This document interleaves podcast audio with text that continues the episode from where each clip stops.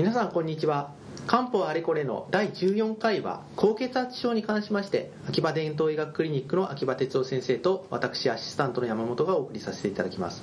では早速ですが先生高血圧かなり国民の何パーセントが高血圧とも言われておりますがこれに対して漢方というのは効果があるものでしょうか？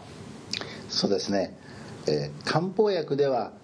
直接高圧をする効果はほとんどないと言っていいと思います。まずこれが、漢高血圧の漢方治療をする場合の、まあ、前提になると思いますね。なるほど。高血圧に漢方は効かないということなんですか？いえその、まあ、随伴症状といいましょうか。つまりあるいはその増悪因子といいましょうか、そういうもののコントロールするのに、まあ、漢方は有用だと今考えられていると思ないるほど。ます直接下げるのではなくて、えー高血圧に伴って起こることですとかあとは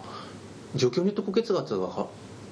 血圧が変わる方ですとかそういうことには効果があるということでしょうそうですね。これはあの例えば、はい。まあ、お仕事柄大変こうストレスの強い方などあると思いますけども、うん。そうすると西洋医学で高圧剤を使っていても安定した高圧が得られにくい方はあると思うんですね、ええ。つまりストレスに起因するその血圧の変動などが強い方はこれはあの漢方薬などの良い出番ではないかと思いますね。なるほど。例えばお家だといつも家だと110ぐらいなんだけど病院に来るといつもこんな高いのよねっておっしゃる方結構いらっしゃると思うんですがね。そのような方とかは結構効果があるというふうに考えでてますあのそう思っていいと思います。つまりやはりあの周りの変化に非常に敏感にこう反応される方ですね、ええ。まあ、ちょっと過敏になっているような方などは漢方薬がいいかと思いますね、はい。私はよくあの男性と女性で一応分けてか考えることにしています。あなるほど。では男性と女性ということですが実際に使う漢方薬について、えーまあ、じゃあ男性の方からどのような漢方薬を使うかというのを教えてください。はい。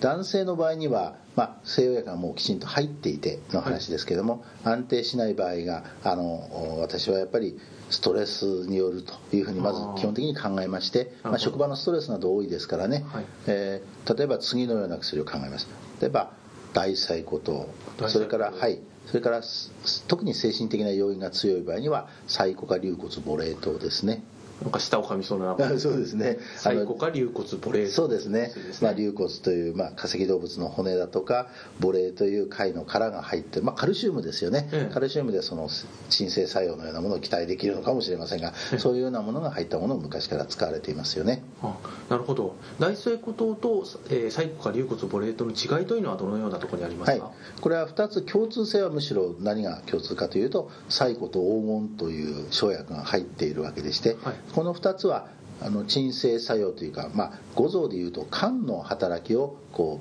うお鎮めると肝の熱を冷ますといったようなことが、まあ、まず中心的な役割ですよね。で特にその精神的な作用について申しますと大細骨糖の中には気実とか芍薬というようなものが入っていまして、はい。それでもってさらにこれは、まあ、芍薬などは特にやはり肝の気を緩めるということが言われていますね。細工は龍骨母霊糖には今度は逆に龍骨と母霊という先ほど申し上げた化石動物の骨や、えーえー貝殻あのカキ殻のおカルシウム化合物が入っておりまして、はい。これらがやはり別々に例えば気実と芍薬。こちらはさ龍骨と母霊こういったものがいずれもこう鎮静効果を発揮するらしいとい。うことで、ストレスによる血圧変動を防いでくれるのだとうん考えられます。なるほど、えー肝の病と言いましたら、えーストレスということを以前に先生にお話しいただいたことがあるんですが、はい。どちらに関しましてもそのように肝臓にあ肝臓ではないですね漢方でいうところ肝にストレストレスが溜まっているような状態そのような状態の男性には2種類の、えー大細骨糖もしくは細骨化龍骨母霊糖というのを、まあ状態によって選ぶということですね。はい。大さはい。はい。男性の場合でもとても肥満している方最近多いですよね、えでその特に肥満している方などですと暴風通商酸のようなものを使う場合もあるありますね。これはもちろん女性も同じです。ね、状況に合わせていろいろな薬を使い分ける必要があるということですね、なるほど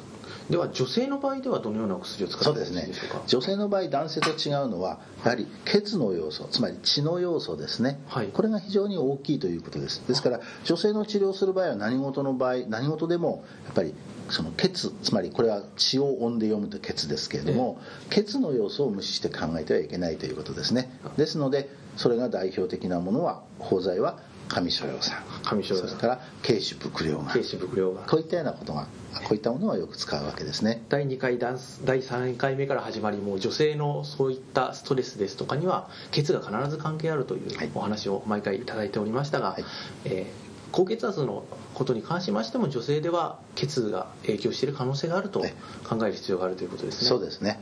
なるほど。その他に何か使われるようなお薬というのはそうですねもう一つはあの非常に顔色が良くなくて、はい、皮膚も少しザラザラして乾燥傾向がある。つまり血虚の血虚がベースになっている高血圧もあると思いますね。顔色が良くない。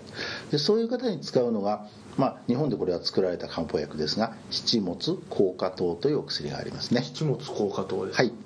これはあの始末糖という、まあ、女性の肌をすべすべにする滑らかにする、ええ、そういうあのお薬がベースになっていまして、はい、その中に、まあ、奥義というあの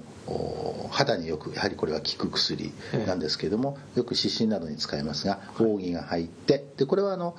血管を拡張する末梢血管を拡張して血圧を下げるのだとされていますが、はい、それに超糖酵これは有名なその超糖酸とか翼換酸に使われているものですね、はい、こういったようなものが入りそしてさらに、まあ、胃腸の機能を整える黄膜が入っていまして、はい、まあ、日本の大塚慶節先生が作ら、お作りになられた包材として有名ですね、はい。なるほど。七物効果とまさに血圧を下げるというような効果というのは、そうです。ね。血圧効果。をそうです。名は体を表していますね。では、えー、そのようなお薬ということなんですが血に関するお薬、えー上昇陽さんと、えー、慶視伏量がお話しいただきましたがこれの区別というのは、えー、2回目3回目と、えー、顔色によって区別するといったお話をいただきましたが、はい、それと同様の区別でよろしいんでしょうか？そうですね。それでいいと思います。上昇さんはやはり時々高発作性にホットフラッシュのようなことが起こる、うん、まああの軽視伏量は比較的恒常的に眼色は悪くありませんね。よろしいわけです。血色があって、えーでまあたまにこうそれがさらにそのホットフラッシュなどが起こるという時に、まあ、軽視ブレンを使うことが多いですね。なるほど。よくわかりました。高血圧に関しましては漢方で直接下げるというよりもやはり緊張しやすい方ストレスのかかりたい方のそのストレスの部分緊張の部分というのをほぐすというのが主となるということでよろしいでしょうか？そうですね。そう今日的にはもうそう理解していいと思います。なるほど。よくわかりました。そろそろお時間になりましたので、えーと、本日の第14回目ですね。高血圧症についてはこれで終わらせていただきたいと思います。では次回は第15回目、えー、これも悩まれている方多いと思いますが動機につきましてまた再度秋葉先生に教えていただきたいと思います。本日はどうもありがとうございました。はいこちらこそありがとうございました